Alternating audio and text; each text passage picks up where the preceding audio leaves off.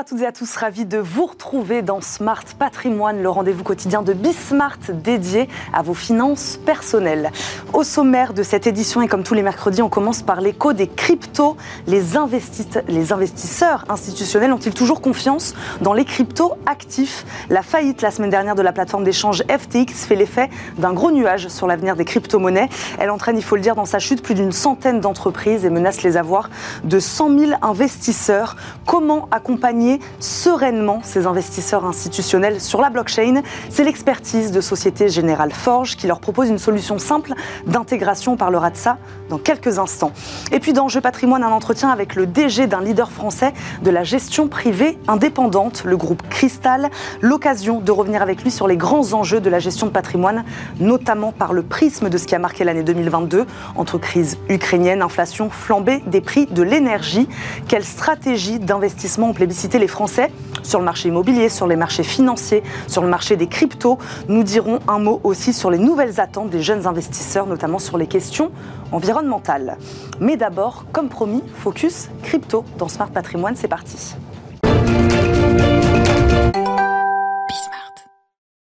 Au programme, je le disais, la relation tumultueuse entre les investisseurs institutionnels et les cryptos. Malgré une année compliquée pour le marché des actifs numériques, il continue malgré tout d'attirer les investisseurs institutionnels. Et ces investisseurs ont besoin d'être accompagnés, notamment pour intégrer dans leur système la fameuse blockchain. On en parle avec le vendeur institutionnel de Société Générale Forge qui développe une solution dédiée à cette intégration. Damien Fontagny est notre invité. Bonjour. Bonjour madame, merci de votre invitation. Merci à vous d'être avec nous aujourd'hui dans Smart Patrimoine. Ma première question est simple. Quand et comment est née cette entité Forge au sein du groupe Société Générale? Alors, la Société Générale Forge euh, est née d'une initiative du PDG de la Société Générale, qui est à travers un Internal Startup Call, de générer des projets en interne auprès des collaborateurs. Et certains projets ont fusionné pour donner naissance en 2020 à la Société Générale Forge, mhm. qui permet aux émetteurs de titres financiers d'inscrire ces titres sur des blockchains publiques de manière native.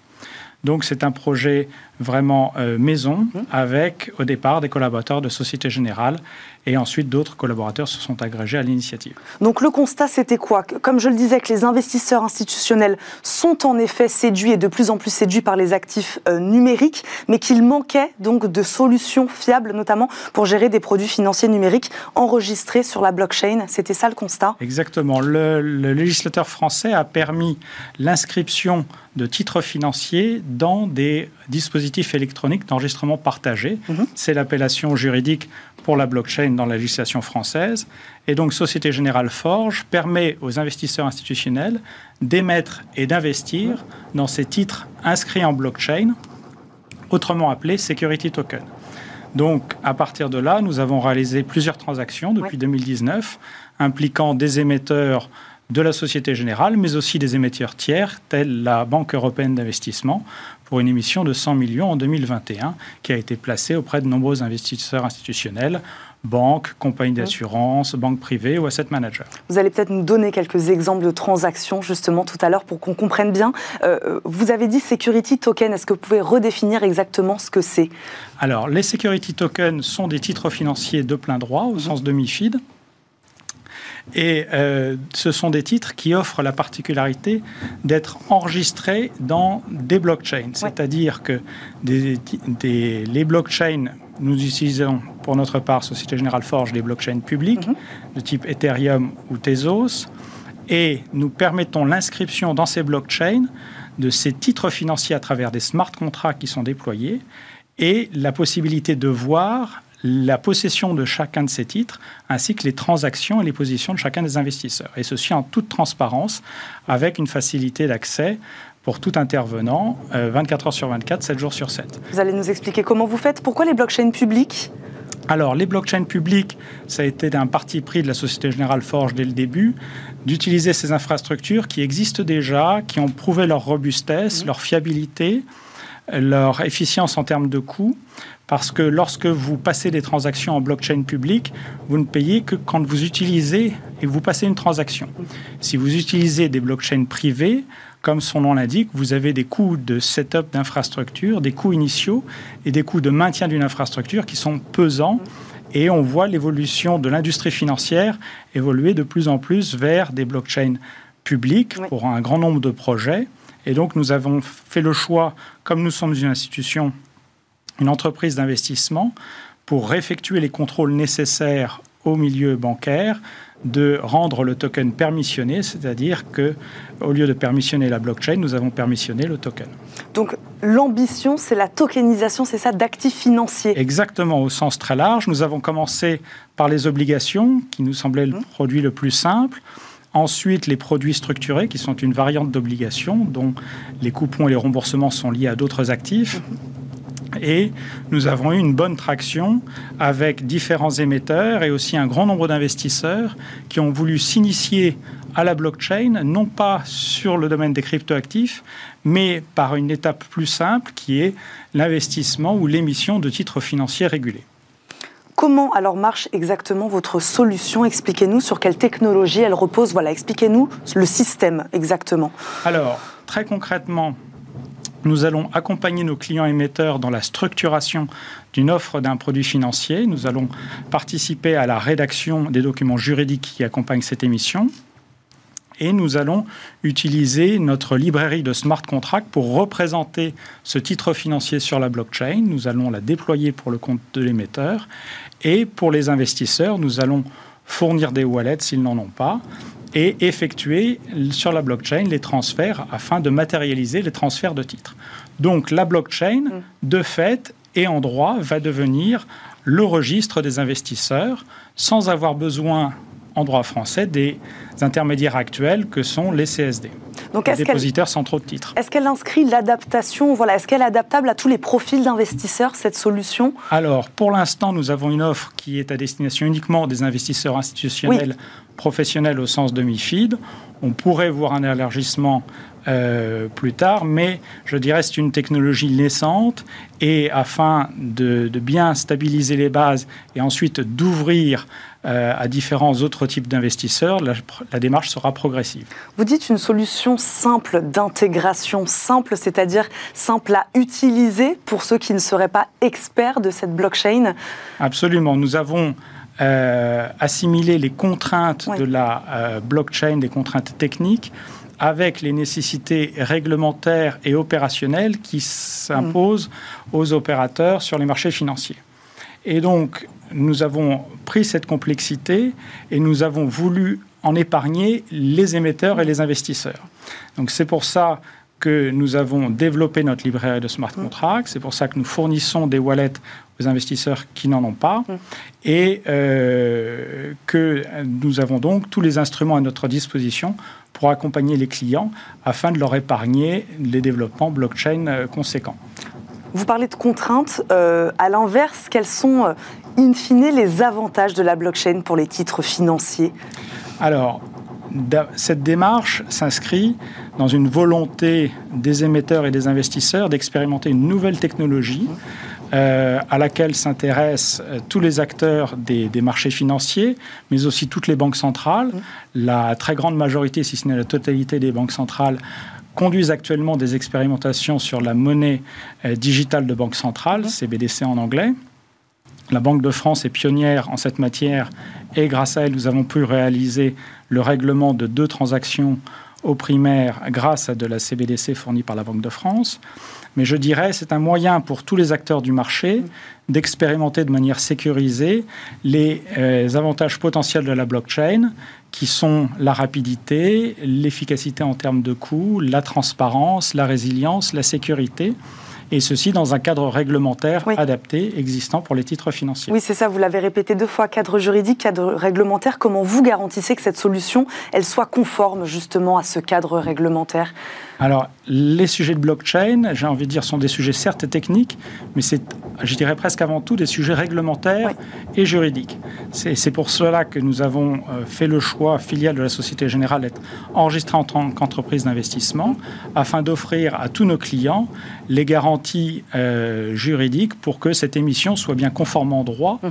et que donc les titres émis soient bien traités comme des titres au sens de MIFID. Comment il évolue ce cadre réglementaire? Est-ce qu'il évolue beaucoup d'ailleurs? Alors, il évolue de manière euh, continue. depuis, depuis 2018 en France, avec la prochaine grande étape qui sera l'année prochaine l'ouverture du régime pilote qui permettra pour la première fois aux security tokens d'être négociés sur des plateformes de négociation. Mhm. Euh, sur des trading venues en anglais. Ce qui n'était pas possible euh, aujourd'hui sera possible demain avec la création de nouveaux statuts, avec la création de DLT MTF, donc des Multilateral Trading Facility mhm. liés à la DLT, Distributed Ledger Technology ou blockchain, mais aussi des entités euh, en charge du règlement livraison et des entités qui pourront combiner pré- et post-marché. Donc un nouveau monde s'ouvre pour les security tokens mm. afin de, leur permettre d'avoir toutes les capacités et toutes les fonctionnalités d'un titre existant dans les infrastructures traditionnelles. Qui sont vos clients aujourd'hui? Qui sont ces investisseurs institutionnels? Alors c'est très très vaste. Nous avons des banques, des compagnies d'assurance, des asset managers, des, euh, la Banque européenne d'investissement qui a émis une obligation de 100 millions avec nous. Et leur motivation varie euh, selon le, type d'entité. Euh, AXA IM et Generali mmh. euh, ont déclaré qu'ils avaient investi dans l'obligation EIB. E mmh. Et chez eux, on peut dire qu'il y a plusieurs types de motivations. Donc, il y a accompagner la transformation digitale des organisations, c'est effectivement essentiel.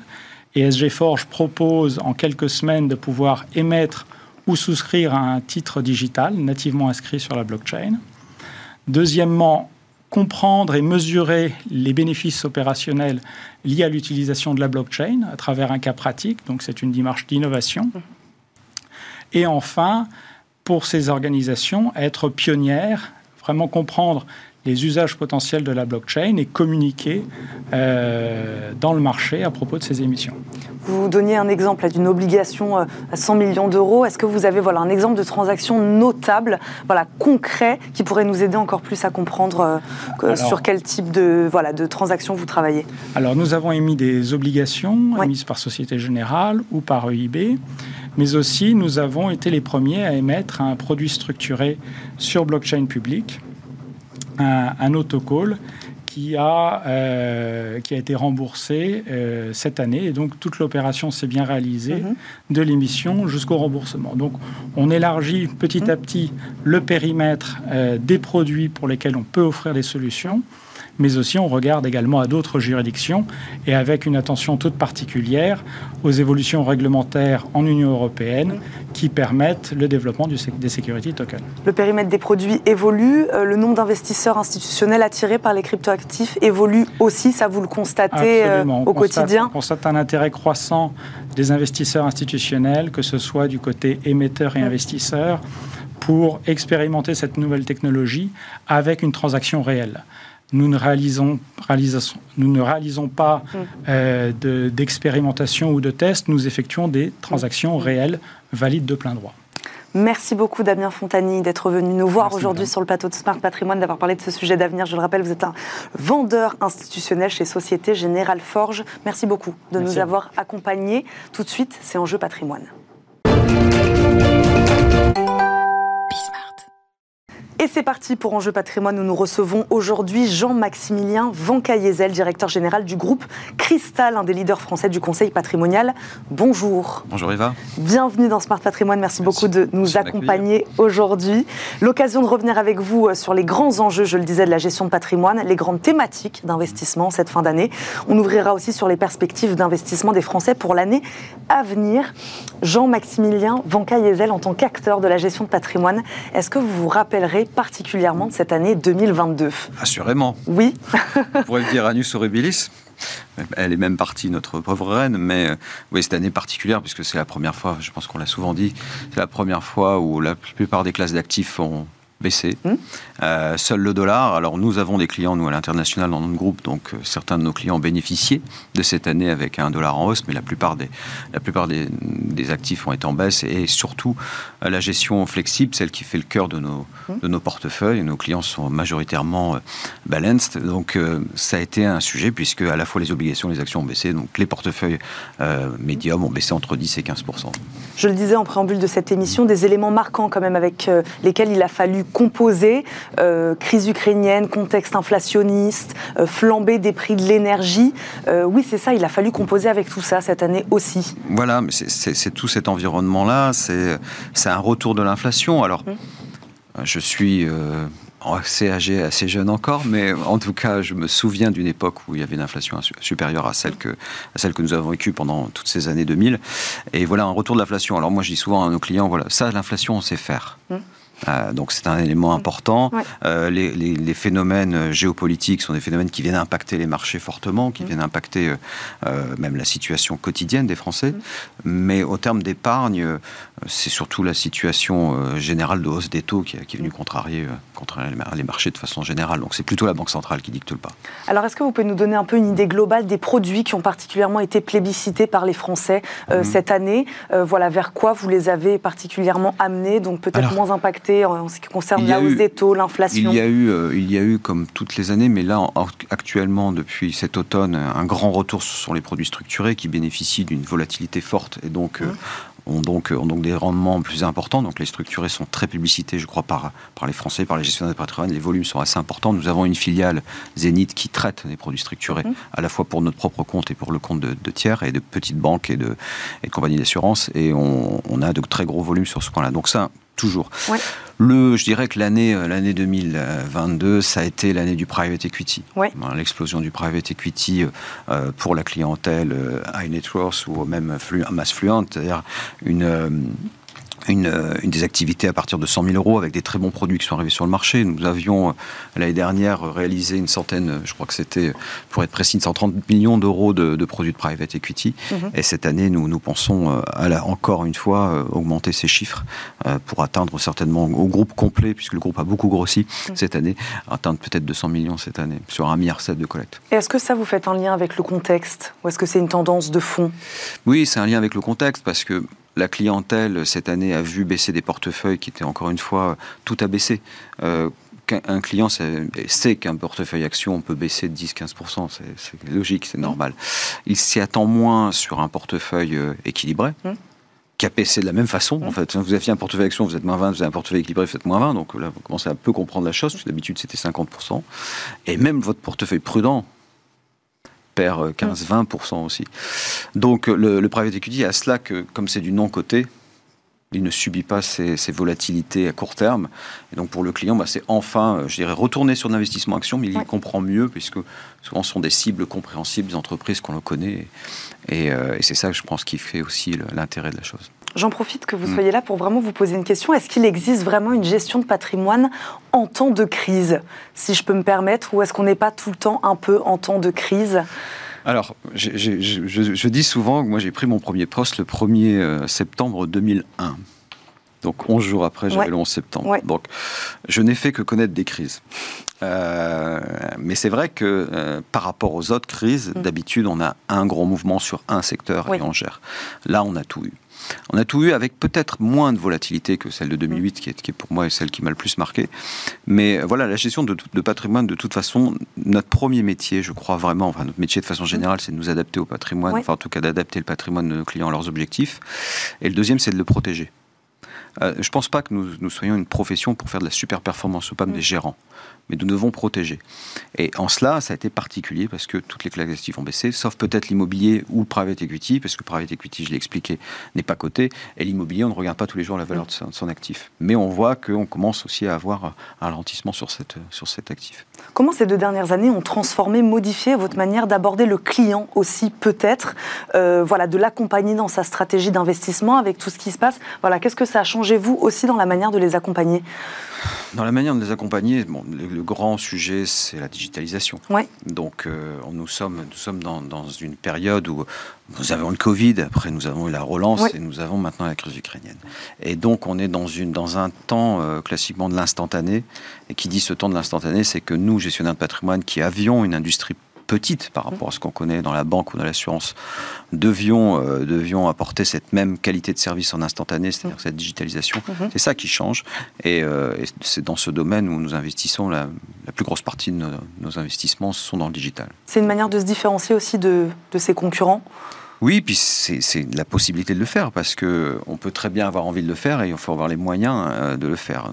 Le groupe qu'aujourd'hui euh, j'ai la chance de, diriger avec mon ami Bruno euh, Narchal, c'est un groupe qui fait 100 millions d'euros de chiffre d'affaires. Mm. Donc lorsque je peux dépenser 6 ou 7 millions par an pour digitaliser, et c'est les sommes qu'il faut mettre pour avoir sa propre maîtrise technologique, pour avoir la maîtrise de ses données et pas avoir les données chez un concurrent. Euh, et ça, c'est la marque Quarksio du groupe, hein, qui est une fintech du groupe et qui mmh. donc développe nos propres solutions et qui sera amenée dans les euh, mois, mois ou une année à apporter cette technologie aux autres constitutions de patrimoine. Donc des apports opérationnels, des apports aussi vis-à-vis des clients. C'est ça de la relation client Voilà, c'est la relation client, c'est d'être capable de, rendre le parcours client. Vous hmm. savez, le parcours client, l'expérience client, c'est hmm. le sujet majeur hmm. des entreprises modernes. Euh, nous en étions encore à faire subir, dans ce métier, on fait subir le parcours client, puisque on demande beaucoup de choses, on demande beaucoup de renseignements, on est obligé de le faire avant même de commencer à discuter. Euh, on va essayer, nous, on essaye de rendre ce parcours client le plus fluide possible, le plus agréable, éviter de reposer toujours les mêmes questions, d'aller chercher la donnée lorsque le client nous autorise mmh. à la donner auprès de partenaires, et donc de pouvoir se concentrer sur ses besoins et pas se concentrer sur euh, des détails qui, bien souvent, ont tendance à énerver nos clients, tout du moins. Pour rester sur cette question euh, de la manière dont vous vous différenciez hein, par rapport à vos concurrents, sur l'innovation, donc, est-ce qu'on innove aussi sur les produits proposés? Euh, Vous avez un tout petit peu parlé des, des, crypto-actifs, peut-être qu'on va en parler un petit peu plus. Mhm. Euh, voilà, davantage de crypto, par exemple. Voilà, dites-nous quelle est votre stratégie là-dessus. On n'en est pas encore là. Nous, nous avons, donc j'ai parlé de Quarksio, qui est notre société digitale. Nous avons à côté Zenith, hein, qui est mhm. notre société d'asset management de produits structurés, mmh. d'immobilier. Donc c'est notre activité usine B2B mmh. pour le groupe. Donc les, les, innovations que nous avons dans ce secteur sont des innovations soit sur la partie private equity, on va sortir nos propres opérations, des opérations particulières. Nous venons de faire en collaboration avec euh, un fonds, euh, une villa sur la côte d'Azur euh, exceptionnelle, quelque chose d'unique. Et donc nous avions le monopole sur cette activité. Et puis, euh, nous, nous sommes capables aussi de proposer, par exemple, des mandats bien avant tout le monde. On a fait des mandats en produits structurés. On mmh. croise des mandats à la fois sur euh, des actifs classiques et des actifs euh, moins classiques. Nous travaillons toujours sur la sphère private equity à sortir des, nouveautés, mmh. de rendre toujours ça plus accessible, mais en même temps plus protecteur pour nos clients. Une thématique aussi dont on a évidemment beaucoup parlé dans cette émission, mais pas que, mmh. les attentes des nouvelles générations, notamment qui sont plus attentives aux investissements durables et responsables. Est-ce que vous c'est quelque chose que vous constatez? Mmh. Est-ce que vous êtes euh, bah, obligé, hein, par définition, euh, de les amener là aussi à investir, à faire des choix d'investissement sur ces thématiques-là euh, de plus en plus Nous avons, nous avons été sensibilisés à ce point, le G peut-être il y a avant peut-être un peu tout le monde, parce que c'est, ça s'est accéléré pendant le Covid et après le Covid. Euh, nous avons au capital du groupe, depuis 2016, euh, OFI, OFI Asset Management. OFI Asset Management, c'était l'une des premières sociétés ISR du, marché, puisque c'était une volonté, c'était le monde mutualiste. Et donc, très vite nous sommes sensibilisés à cela. Lorsque Apax est rentré au capital du groupe en 2021, mhm. euh, là aussi Apax est, euh, une démarche ESG et donc nous sommes sensibilisés. Ce que, ce que, ce que, la démarche ESG, elle doit se faire sur plusieurs dimensions. Elle doit se faire à la fois sur, bien sûr, les solutions que nous proposons aux clients. Donc aujourd'hui, de toute façon, le réglementaire va encore venir contraindre les choses. Donc on va tous de façon fournir des mmh. activités ESG, donc de, le simple fonds jusqu'à des produits structurés maintenant avec des indices ESG, en passant par des SCPI qui ont une dominante ESG.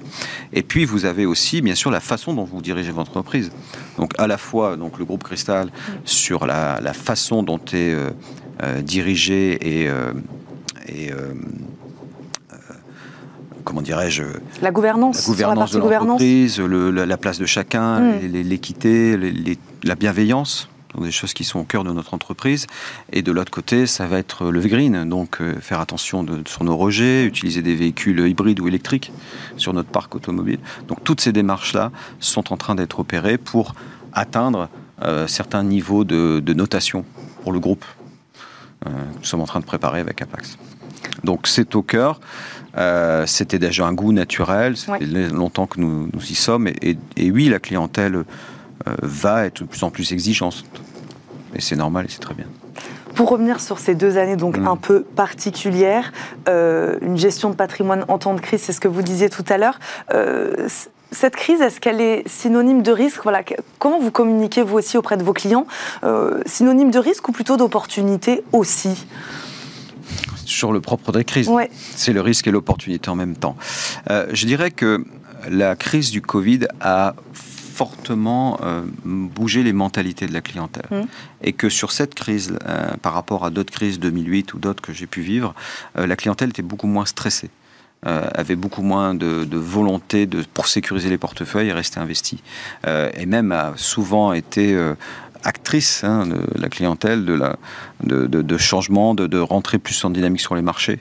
Donc on a, enfin en tout cas de notre côté, notre clientèle. Qu'est-ce que fait une clientèle stressée? C'est quoi les bah, conséquences d'une clientèle stressée? Hmm. Elle vend tout, elle se met en cash. Euh, et où elle, où elle rachète, ou euh, où elle s'en va avec la monnaie.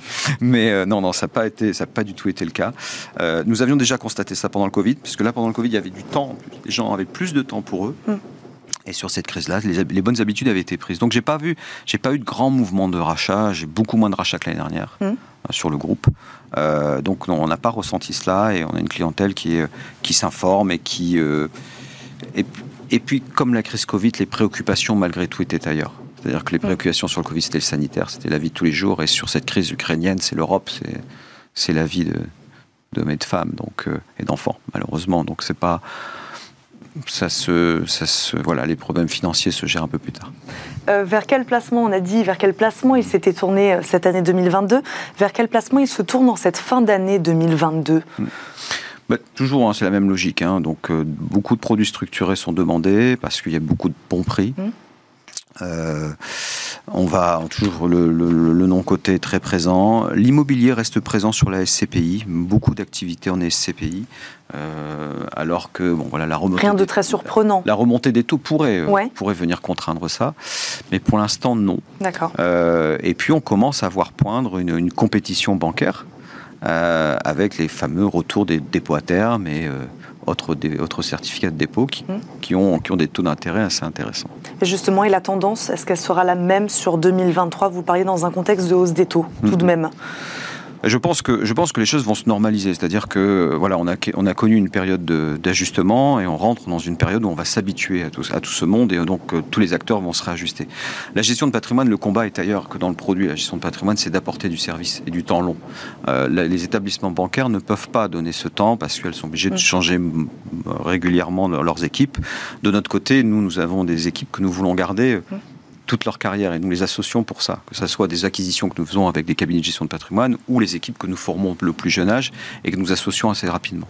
Donc voilà, les enjeux, c'est d'apporter du service, d'être à l'écoute, de se mettre du digital pour pouvoir revenir à l'essence même de la relation humaine, c'est-à-dire on met du digital mmh. pour faire ce qu'on n'aime pas faire mmh. et on garde la bonne relation.